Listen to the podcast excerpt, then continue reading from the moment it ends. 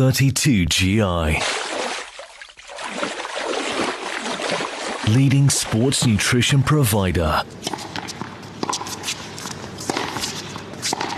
Focused on health and performance. 32GI. Trusted sports nutrition advisors. Mark Wolff joining us on the line. Race day. I mean, nutrition is key in the build-up post, but race day, of course, extremely important. Delmont, your Two Oceans Marathon is upon us. Mark Wolff, what are the key elements that people should be looking around race day? Of course, we've got breakfast, we've got during the race. Uh, what are the things that you always earmark as important on race day? For me, one of the most critical parts of race day is actually your pre-race meal. A lot of people tend to not eat before a big race, but it's it's so crucial. You have to because what you take in the morning of race day is going to actually play a very crucial role in fueling you during that race. So I always tell people it's best to provide a, to eat a meal that will provide you stability um, and also give you the energy requirements that you need during that event. And in that case, we'll look for a, a slightly higher carbohydrate meal, unless you're obviously a, a, low carb, high fat eater. Um, but depending on the kind of diet that you follow, you need to try and keep it simple and clean. The best time to eat would be at least a minimum of two hours before the event so that you've got enough time to have it digested and, and, and absorbed. And generally, depending on your weight, you'd look at something anywhere between, I'd say, 250 to 400 calories of intake at that time um, of the morning. Don't skip your pre-race meal. It is very, very important. People ask me what kind of meals you should eat. First of all, I always tell people don't don't just ask me what I would eat because what I eat might not be suitable for you. But I have given ideas where somebody could eat, for example, rolled oats and a bit of peanut or almond butter or a half a banana. You could eat some banana on toast. You could have a sweet potato. Um, you could have some rice or quinoa and peanut butter. Uh, you could have some oatmeal pancakes. You could have eggs on toast. You could have eggs and avocado. It really, really depends on the kind of person you are, what kind of diet you follow. But um, very crucial to eat that uh, that pre-race meal. Remember, what you eat before the race is going to help fuel you during the race. And one of the things that you need in an ultra distance event is a topped up fuel tank. You cannot head into that event without a topped up fuel tank. When heading off to the event, make sure you do hydrate um, sufficiently, but do not overhydrate because at that time of the morning it's very cool and the last thing you want to do when the event starts is feel like you've got a very heavy stom- stomach, a very overloaded bladder, and you need to go to the toilet. So that's very, very important as well. Again, keep the fiber, the high fiber out of the food. Try and keep it as uh, low fiber as possible so that you don't get any irritable bowel. And then we need to look at race day fueling. Now, race day fueling is very, very crucial, and you should have practiced this in your training. If you haven't, you have completely fallen short um, of actually preparing properly for the event because nutrition is very crucial. You cannot just rely, first of all, with what's on course if you haven't tried and tested it. And second of all, you should be planning what you're going to take with you on course in order to be able to fuel yourself properly.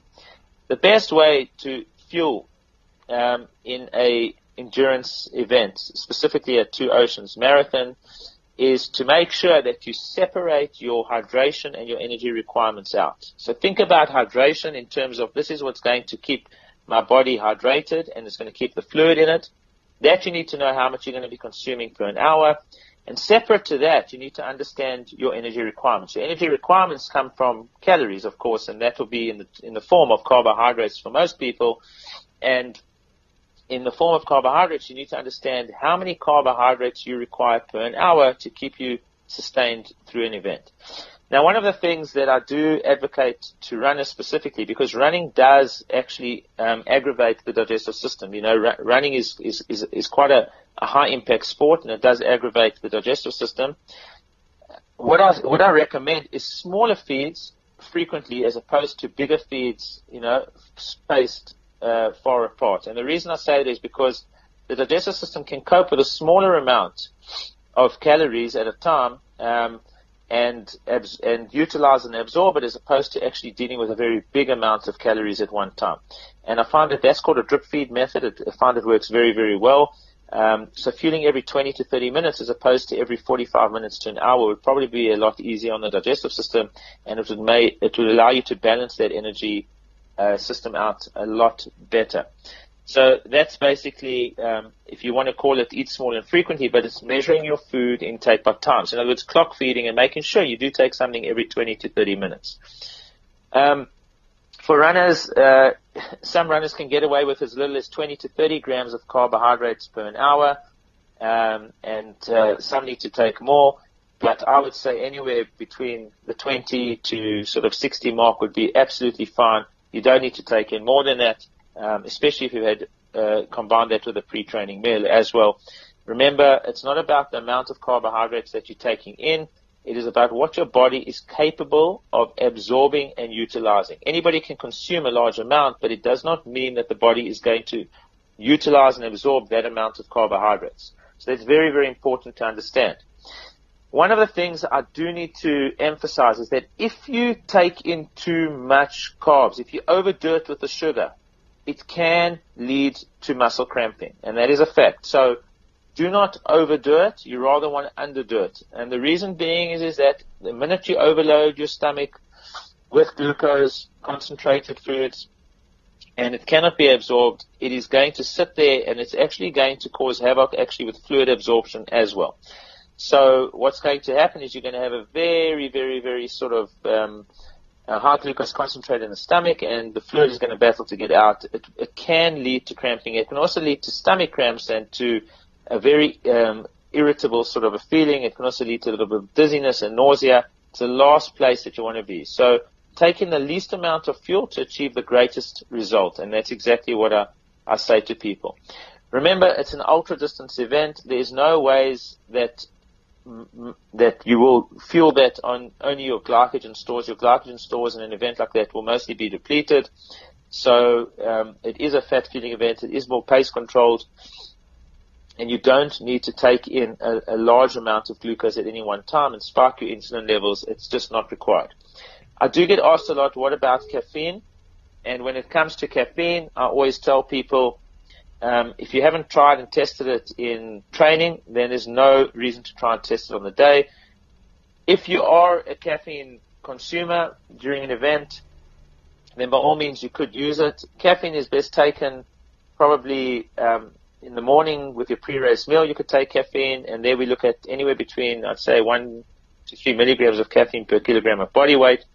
Um, but again, you need to have tested that, and then you could take it uh, at the start of the event and generally um, caffeine starts metabolizing around 60 minutes, so you would want to try and get in uh, caffeine every, I'd say probably at least once an hour. There are some people that take more caffeine, and some people like to take it every 30 minutes.